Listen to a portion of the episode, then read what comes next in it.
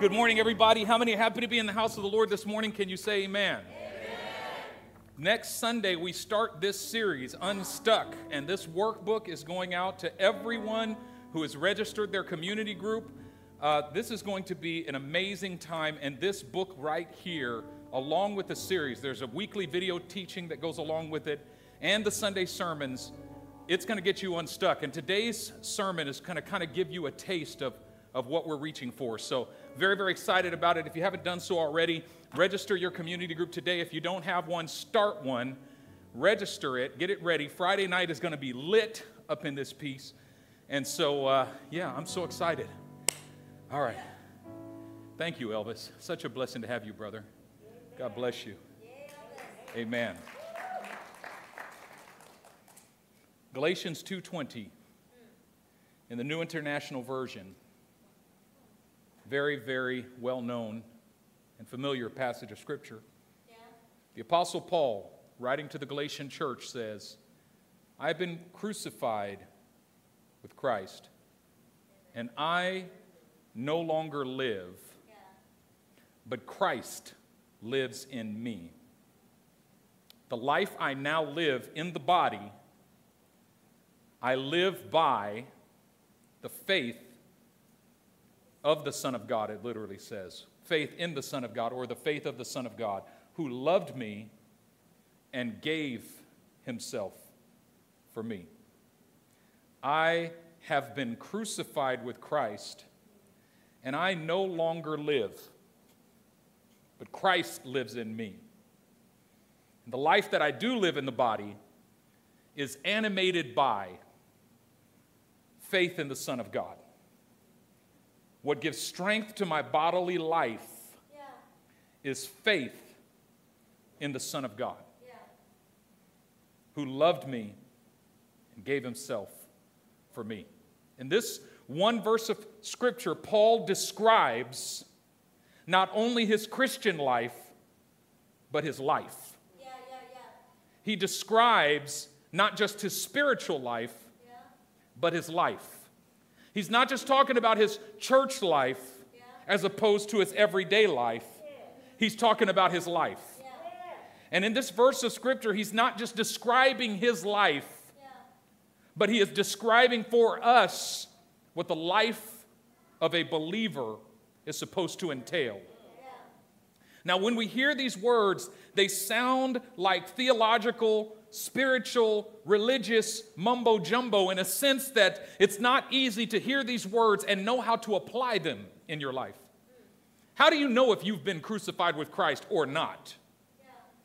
How do you know if Christ lives in you or if you're still living? How do you know if the life that you're living in the body is being lived by the faith of the Son of God or not? Now, to explain the scripture today, I am going to use the life of a man named Roland Hayes. Because the life of this gentleman by the name of Roland Hayes perfectly exemplifies, in so many ways, what Paul was expressing to us in this passage of Scripture.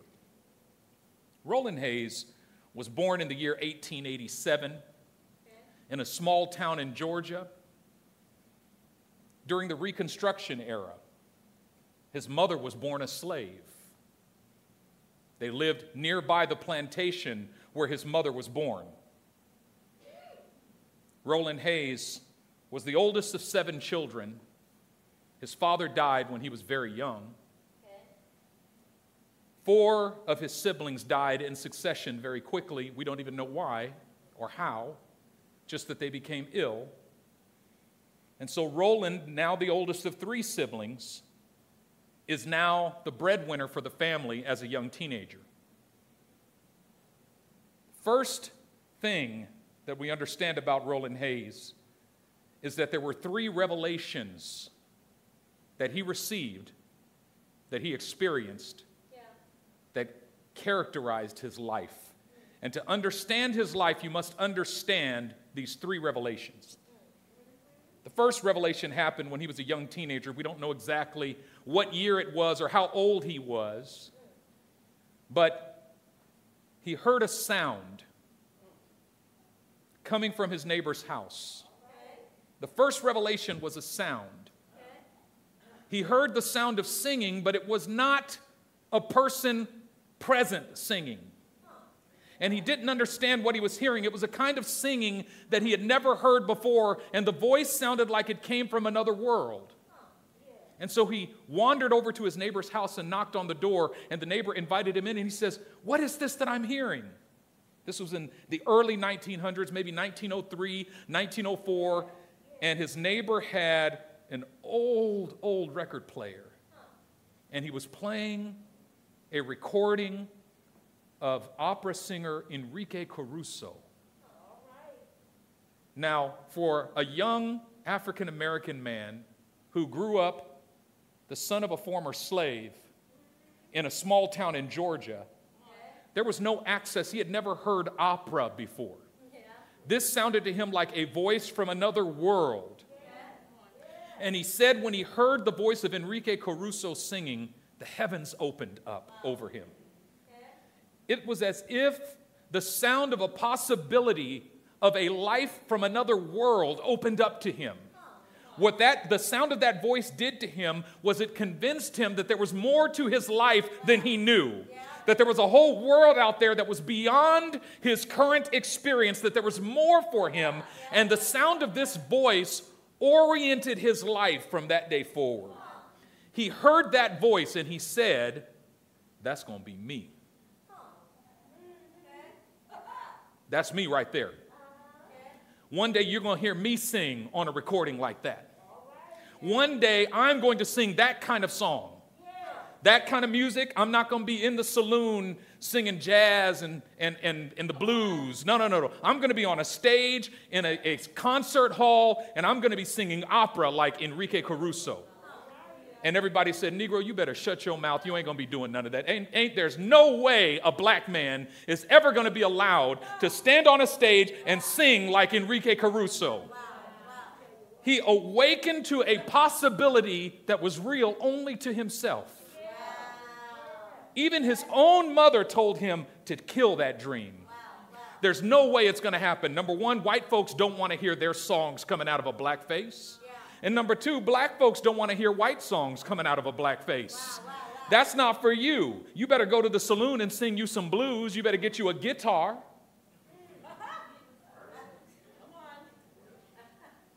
And so Roland, guided by the sound of this voice that he heard, left home, left Georgia. He had one thing in mind I got to make it to the north because in the north, this is the only place where it's even possible for my dream to become a reality. He wanted to go to Boston, Massachusetts. He made it as far as uh, he made it as far as Fisk University in um, Tennessee, Nashville, Nashville. Fisk University was founded in 1866 for all of the emancipated black men in Nashville, Tennessee. Fisk was where W.E.B. Du Bois studied. And so he goes to Fisk University, and Fisk was so underfunded that they had an a cappella group that traveled across the country doing concerts, raising money so that Fisk University could stay in business. So they heard this young man sing. He didn't have a high school diploma, but he had a voice, so they let him in the school. The Bible says, Your gifts will make room for you.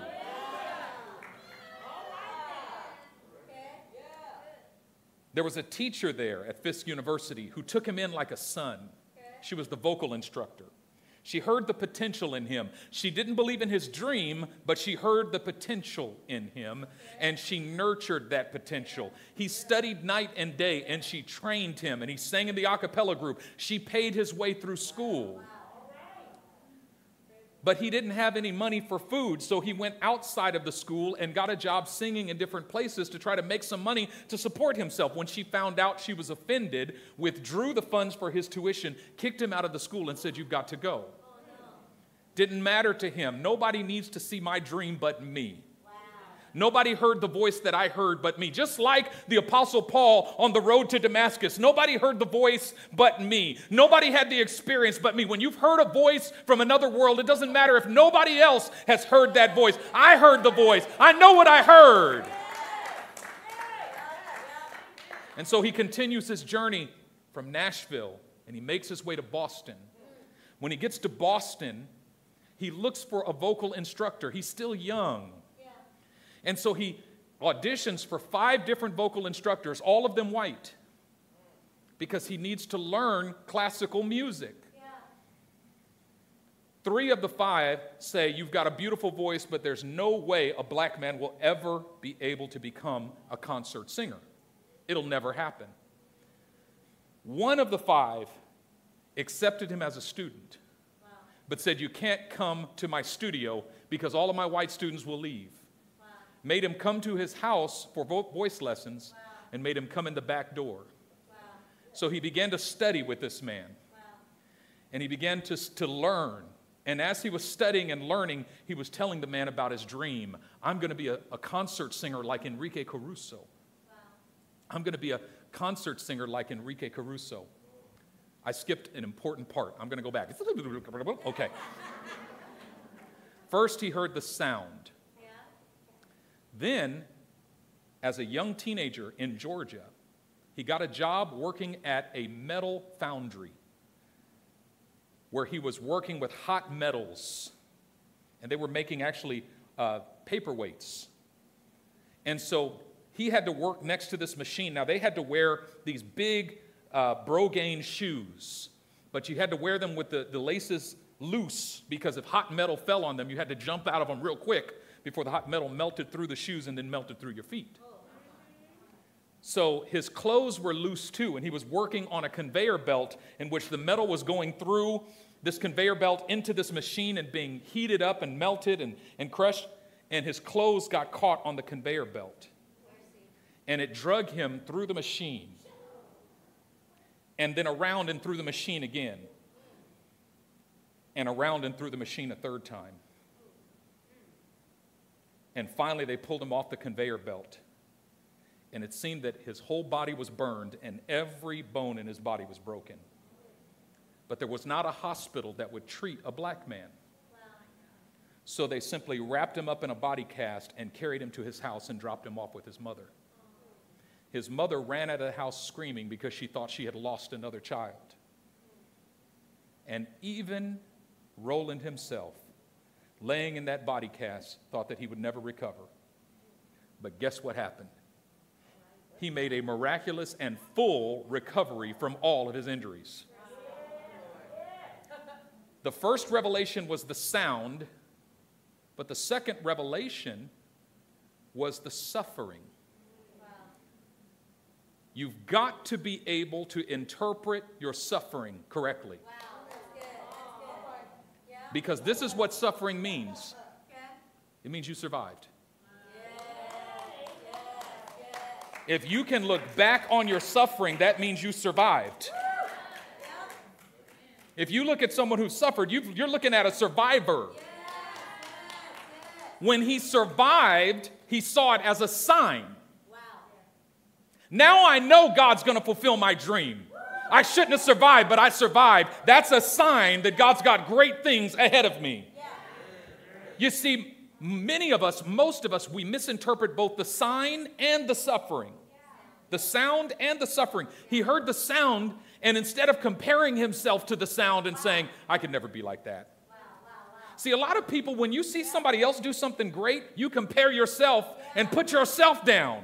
You hear a sound, you see a sight, and you, you just belittle yourself inside. I'll never be anything like that. He heard it and said, Hey, that sound means I'm going to be somebody. Yeah. And then we misinterpret our suffering. You get drugged through a machine in life, and then you come out of it going, This must mean God doesn't love me. Maybe God doesn't care about. Maybe I've done something wrong. Maybe God's punishing me for my sins. Maybe God's abandoned me. Maybe God cursed me. Maybe because this is what I said to my mama when I was eight years old. Maybe, and we interpret our suffering to mean something bad. But he interpreted his suffering to mean this is a sign that my dream is real. My suffering is a sign. Amen. So he hears the sound, he goes through the suffering, he goes to Fisk University. He gets kicked out of Fisk University. He makes his way to Boston. Yeah. He finds a teacher and he starts sharing his dream. I'm going to be a concert singer. I'm going to be an operatic concert singer. And everybody said, No, you're not. It's impossible. You can't do it. He went to all the record companies and said, You should record me. And he auditioned for them, and they said, You got a beautiful voice, but there's no way we're recording a black man singing. And they all sent him away. So, this is what he did. He got a job while he was singing, he got a job working for an insurance company he would, he would start singing for the people at his job. Anybody who would listen, he'd sing. He sang for his coworkers. He sang for his boss. He sang for the president of the company. He sang for everybody, and everybody loved him. Wow, you got a beautiful voice. Too bad a black man will never become a concert singer. Here's what he did he set a date and said, I'm going to do a concert in the biggest auditorium in yeah. Boston yeah. on this date. Now, all I got to do is raise the money to rent the auditorium and to hire the orchestra. So he started going to rich people and, and trying to share his vision with them and getting them to buy to venture capitalists, you know. And they all turned him down. So you know what he did? He saved every penny. He started doing odd jobs on the weekend. He saved all of his salary, odd jobs on the weekend. He raised enough money, gathered enough money until in 1917 he went and rented that hall and then went and hired the orchestra. Wow. And then went to work and said, My concert's on this day. I need all of y'all to buy tickets. And everybody, including the president of his company, bought tickets. Wow. And then he said, I need y'all to go sell these tickets to your friends. and then he went and got himself a phone book for the city of Boston. And there was about five weeks before the concert. Every day for multiple hours a day, he sat with that phone book calling every single number of every single resident in the city of Boston, going, There is this great new singer in town by the name of Roland Hayes. His concert's on this date. You got to come hear him. And people bought tickets. And on the day of his concert, the concert hall was full wow. with more than a thousand people. Wow. And he brought down the house. to great acclaim. He thought, now I've done it. Now the record companies will record me, right? Wrong. He goes to the record companies. And they say, That was a nice concert you put on. There were some great reviews in the newspapers, but we still ain't going to record you. So, what did he do? He went to Europe. He went to Europe. He had a friend in England. And his friend said, If you come to England, to London, I'll have you sing a, so- a solo during the offering at my church. They're not going to know what hit them. Now, these were very proper British folk. Very proper. No emotion. Very they sat through the entire service. But when Roland Hayes got up to sing, there wasn't a dry eye in the house. He's saying, you know what he's saying? Were you there when they crucified my Lord? Wow. And the place erupted in applause. Wow. It shocked the community. He got a call the next day mm. that he was invited to sing for the King and Queen of England. And when he heard the news, he fainted. He just fell out. he got slain in the spirit. He went in and sang for the King and Queen of England and blew the place away. And now his fame spread through all Europe and he was invited to concert hall after concert hall after concert hall after concert hall. He put on huge conference concerts all across Europe. The first black man to ever stand in a concert hall and sing. And he made his way through Europe, through France and through England and through Czechoslovakia and all these different nations. And then he came to Berlin, Germany. And his reception was not the same he was booked to sing at the Beethoven Music Hall wow. in Berlin, the largest auditorium in Berlin. And the articles started coming out. This is a sacrilege. Wow. The best we could hope to hear from a black man is the blues or the cotton songs of Georgia. This is a sacrilege. And there were all kinds of articles with all kinds of nasty depictions of him as a monkey. Wow. And all kinds of nasty things being written about him. Wow. And when he arrived in Berlin, he could feel the tension in the air. Wow. And he started to pray and asked the Lord, What do I do? And the Lord told him exactly what to do. This is the third revelation. The first was the sound that he heard. The second was the suffering that he endured. But the third was the song that he sang in Berlin. Wow. Now, normally, the lights would be on like this. The singer would take the platform, the crowd would cheer, and then it would be quiet, and then he would sing. Roland knew that wasn't going to happen for him. So, you know what he did? He had them turn down all the lights in the auditorium, and it just went completely dark in there. And then he had them turn on one spotlight in the center of the stage.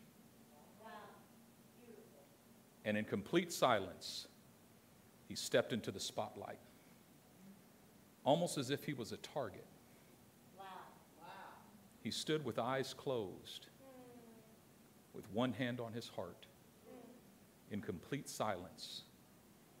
But the moment he stepped into that light, the crowd began to jeer the crowd began to hiss. The crowd began to throw insults at him and even throw physical objects at him on the platform. They screamed and called him every name in the book. They told him to go back to Africa. They used every N word and every word, every insult that you could possibly imagine. Yeah.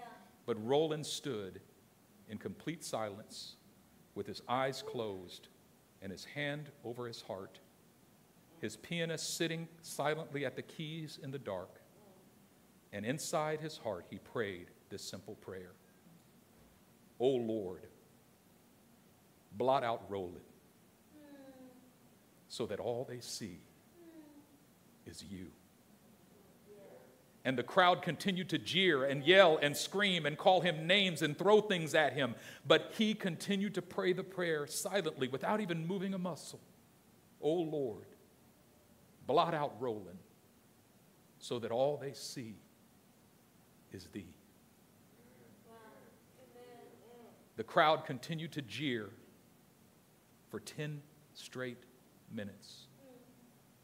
10 excruciating minutes in which Roland stood his ground with eyes closed, with a hand over his heart, praying this simple prayer O Lord, blot out Roland so that all they see is thee. And after a while, the crowd became exhausted by their own hatred, exhausted by the ineffectiveness of their rejection. And they slowly but surely silenced themselves until the auditorium was completely silent and Roland stood in the light with hand over his heart, still praying this prayer O Lord, blot out Roland until all they see is thee.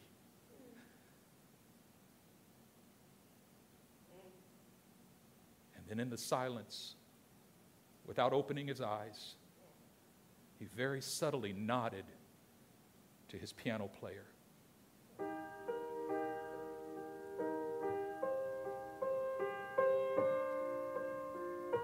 Then he began to sing so softly, yet so intensely.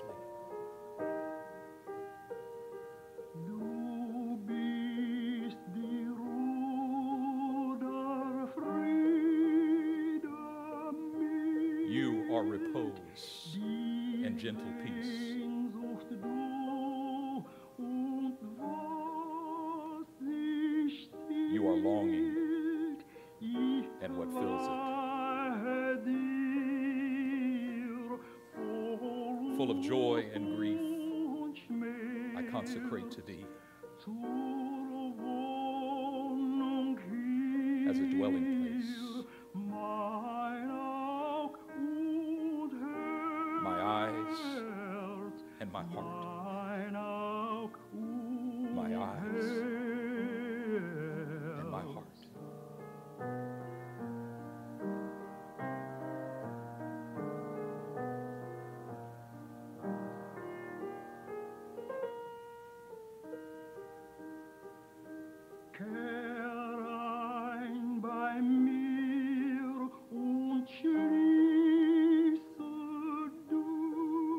du Come into me. still hinter dir die Pforten zu. and gently close the gate behind you. Treib anderen Schmerz aus Drive all other grief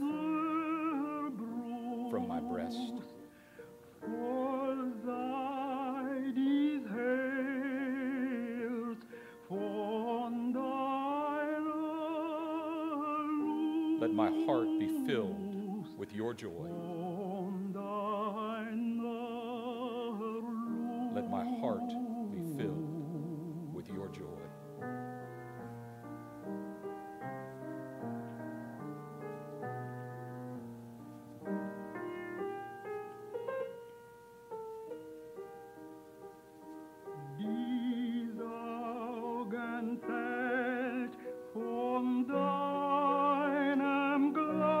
The temple of my eyes is lit by thy radiance alone.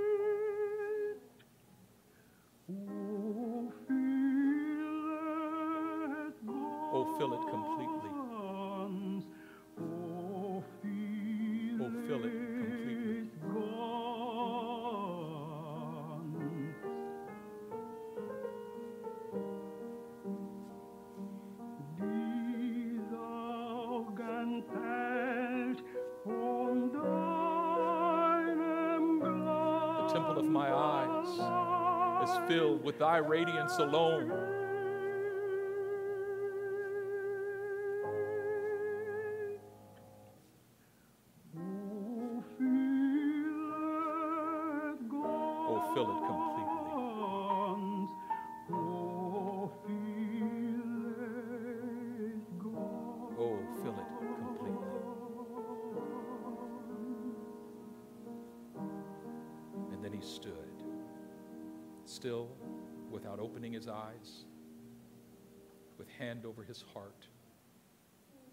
There was silence in the sanctuary.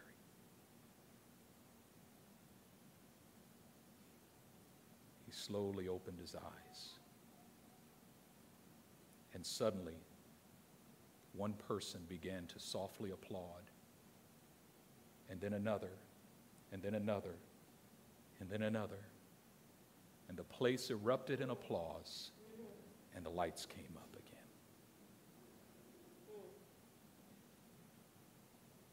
Wow. Amen.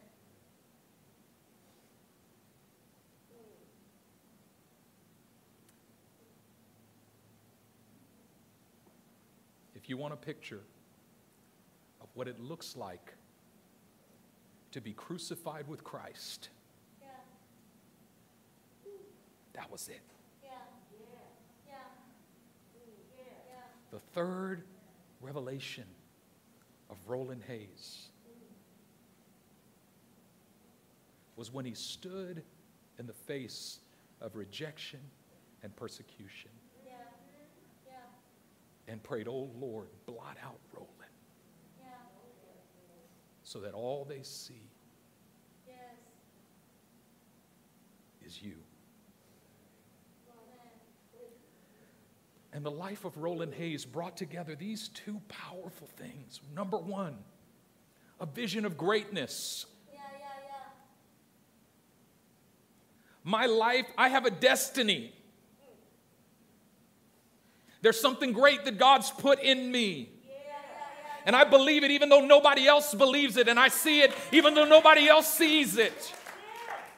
And I'm going to press toward it no matter what. And nothing is going to stop me from pressing toward the mark of the high calling in Christ Jesus. There's something great that God's put in me, and I'm not ashamed of it, and I'm not afraid to put everything on the line to pursue it. That's the first part. But the second part is a heart that says, But God, blot out Roland so that all they see is you. It's not about Roland. It's not about Roland. It's about Christ living in me. It's not about Roland. They can reject Roland. Let them see Jesus. They can hate Roland. Let them see Jesus. And see, we tend to have one of these things or the other. We tend to have one or the other. If we have a sense of greatness, I have a destiny, we don't have the blot out Roland part. And if we have the blot out Roland part, we don't have the sense of destiny. We think the prayer blot out Roland means I shouldn't have any dreams. And we think the dreams of greatness means I shouldn't have any surrender.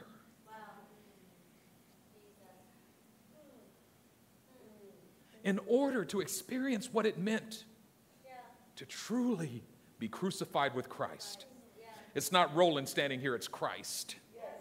So I'm not going to be moved by what they say about Roland. It's not Roland standing here, it's Christ who lives in me. And the life that I live in this body, I live by the faith of the Son of God. They can reject me. He loved me and gave himself for me. It don't matter what they say about me. He loved me and gave himself for me. That's what it means to be a living sacrifice. I beseech you, therefore, brethren, by the mercies of God, that you present your body a living sacrifice, holy and acceptable to God. That's a living sacrifice. A living sacrifice means you don't have to respond to every insult that comes at you. It means you don't have to react to every criticism that comes at you. What if every time you were criticized, you said, Lord, blot out Roland, blot out Benjamin, so all they see is you? Oh, y'all don't want me to preach this morning. You see, we're in possession of ourselves when we have to defend ourselves. We have to respond. Ain't nobody gonna talk to me like that. I'm not gonna take that. Ain't nobody gonna say that to me. Ain't nobody gonna do that to me. Ain't nobody gonna, ain't nobody gonna, ain't nobody gonna, you're still alive.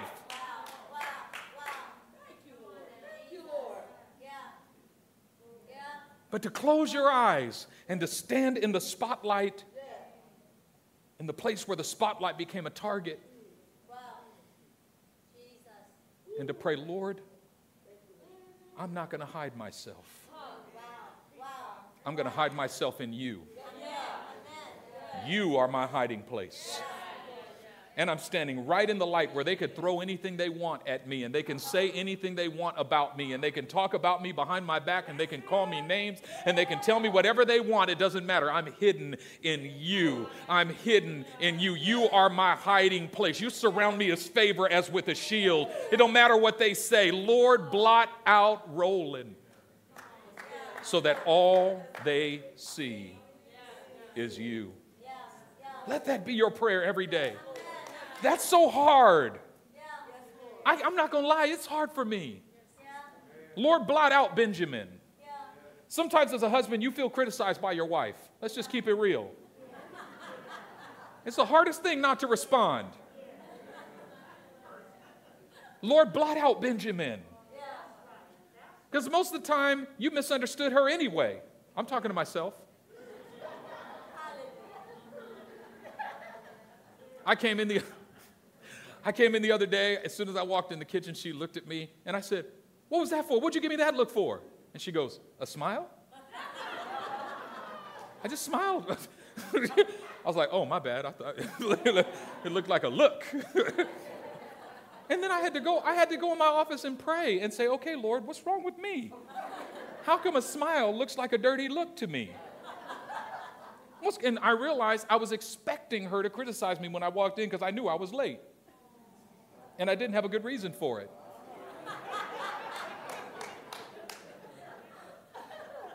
Because she sent me to the supermarket, and I got there and sat in my car for 15 minutes and fell asleep. so I came in expecting the hammer to fall, and she smiled at me, but I was so convinced that I was rejected that I created a dirty look on her face in my mind. But what if I could have just said, Lord, blot out Benjamin? It's not me who lives, but it's Christ who lives in me. The sound. I heard a sound from another world, and it oriented my life towards something greater than I've ever seen. Yeah. It convinced me that there's a destiny ahead of me, Yeah. something greater than my present experience. And then I looked at the suffering that I've endured and saw it as a sign. My suffering is a sign that He ain't done with me yet. Why? Because if not, my suffering would have took me out. The devil should have killed me in 2018, but he couldn't. You know why? Because God wasn't done. My suffering is a sign. You need to look at your neighbor and say that. Your suffering is a sign. You need to say that every morning when you look in the mirror. My suffering is a sign. Auntie Carmen, the devil couldn't take your voice. The devil couldn't take your voice. It was a sign. Come on, somebody. Rick, your cancer is a sign. The fact that you're still here, the fact that you're still here, that the devil couldn't take you, it's a sign that he's got something greater for you, that he's not over. Your suffering is a sign. But you've got to be willing to sing the song. Because too many of us, we hear the sound, we endure the suffering, but we refuse to sing the song because they rejected me, because they said no.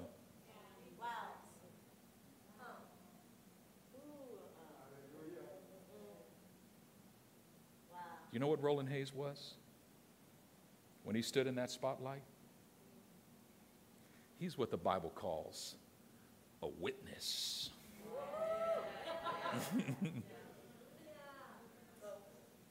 a witness. A witness. A witness is someone who stands and represents someone else, Yeah. Who speaks not for themselves, but for someone else. Yes. Yes. That's, that's what a witness is. Yeah. Yeah. That, that's what Jesus, that's the one promise Jesus gave his disciples. You, you're going to be my witnesses. But in order to be a witness, you got to be willing to stand in the spotlight and sing the song. You can't be a witness if you're driven away by rejection, if you're driven away by criticism. You can't be a witness if you refuse to stand in the spotlight and sing the song. If every time somebody says something funny to you at work, you got to quit that job and go find a new one, you just lost your witness. Every time you were insulted, you had to respond. You just lost your witness. Every time you rejected, you, you shut down and run away. Maybe you don't say anything, you just shut down and run away and disappear. You just lost your witness. Your witness happens in that very place where you stand in the spotlight and you hear the sound and you have the opportunity to be crucified with Christ. It's no longer I who live, but Christ. The revelations of Roland Hayes, you know what they're designed to do for us, that story? Is to cause us to make a decision. I'm going to be a witness. I'm going to be a witness for him. I'm going to be a witness. That's the decision. I, want, I came to provoke you to make that decision today. I'm going to be a witness for him. I'm going to stand in that light. I'm going to stop running away from the place where I'm rejected. I'm going to close my eyes and look to a higher place. Lord, blot out Benjamin so that all they see is you. That's what a witness is. Blot out Benjamin so that all they see is you. Come on. I'm gonna be a witness for him. Come on, just sing that to the Lord right now. Make that decision. Hold on. Witness. Witness. I'm gonna be a witness for him. Come on, worship team. Come on, worship team. Everybody stand up and lift your hands and sing it. Come on. I'm gonna be a witness for him. Give me a little bit of light in the house. Let the people see. Witness, witness.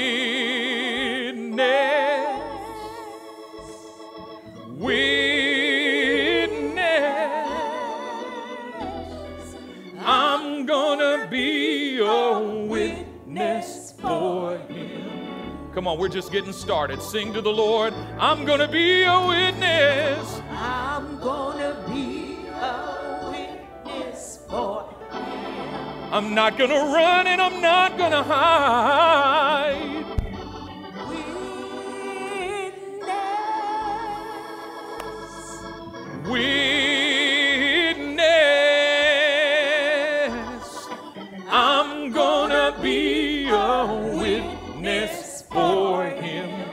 Come on, sing it one more time. Come on, band. I'm gonna be a witness. I'm gonna be a witness for him. I'm gonna be a witness for him. Witness.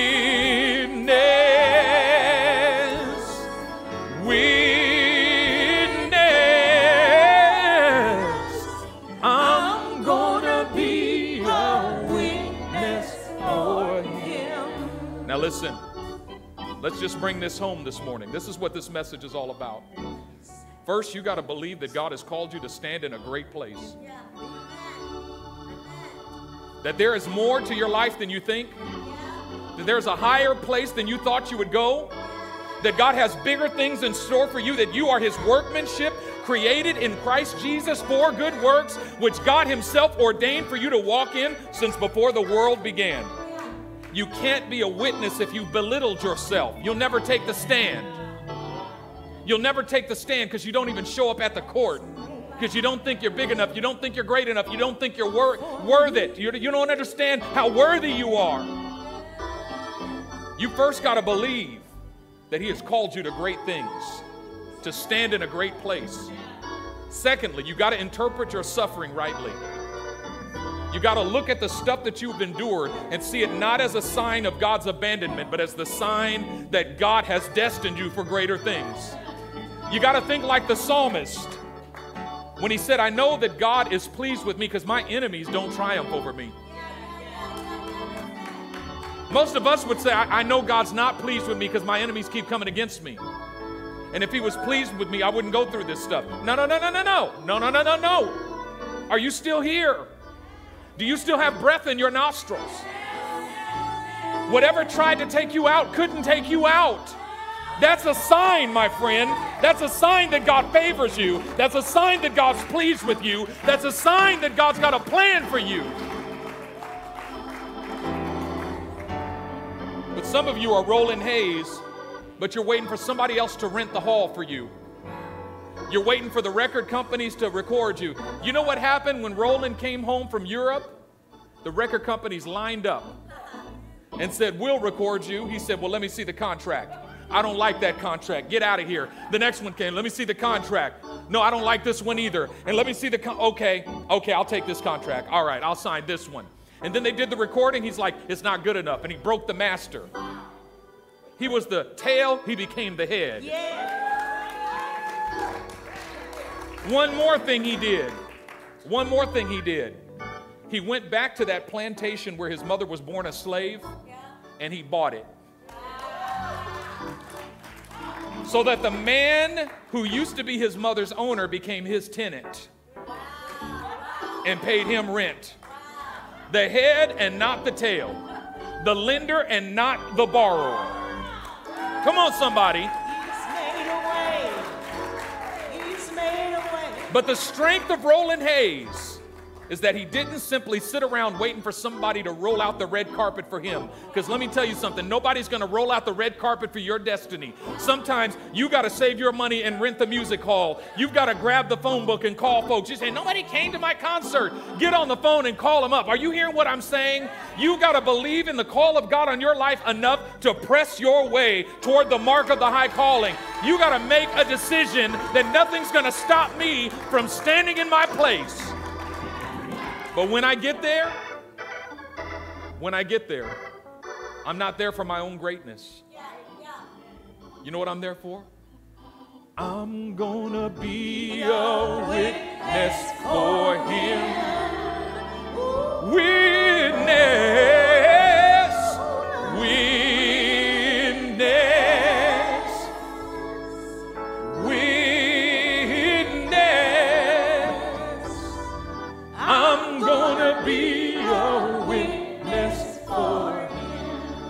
when I was a little boy, when I would go over to, to, to Glad Memorial, Grace Memorial Church of God in Christ, my Auntie Carmen and her husband, the late Reverend George Marshall, were pastoring, and Auntie Carmen would be on the organ singing this song. This song resonated so deeply in me from the time I was a little child. Every time I would hear it, I'd say, Yes, Lord, that's me. I'm going to be a witness. I'm going to be a witness. That's me. I embraced it even as a child. That's going to be my life. This isn't just a song, it's a decision. It's a decision. I want to provoke you to make that decision today. I'm going to be a witness for him. Come on, just sing it one more time. Witness. Witness. Come on. I'm going to be a witness for him. Sing it again. I'm going to be a gonna be a witness for him. Cause I've been crucified with Christ today. Witness. Witness. I'm gonna be a witness for him. Amen. Come on, give God a shout of praise. Come on. Hallelujah. Hallelujah. Hallelujah. The Lord bless you and keep you, make his light to shine upon you, cause the light of his countenance to rise on you and give you peace. Be blessed in all you do. This altar's still open. This worship team's gonna sing some more. Auntie Carmen's gonna keep singing. But if you got to go, you got to go. We love you. We're so thankful you're here today. May the joy of the Lord be your strength. Next Sunday, we're starting Unstuck. It's to be a powerful time. Amen. God bless you. God bless you. Yeah, come on.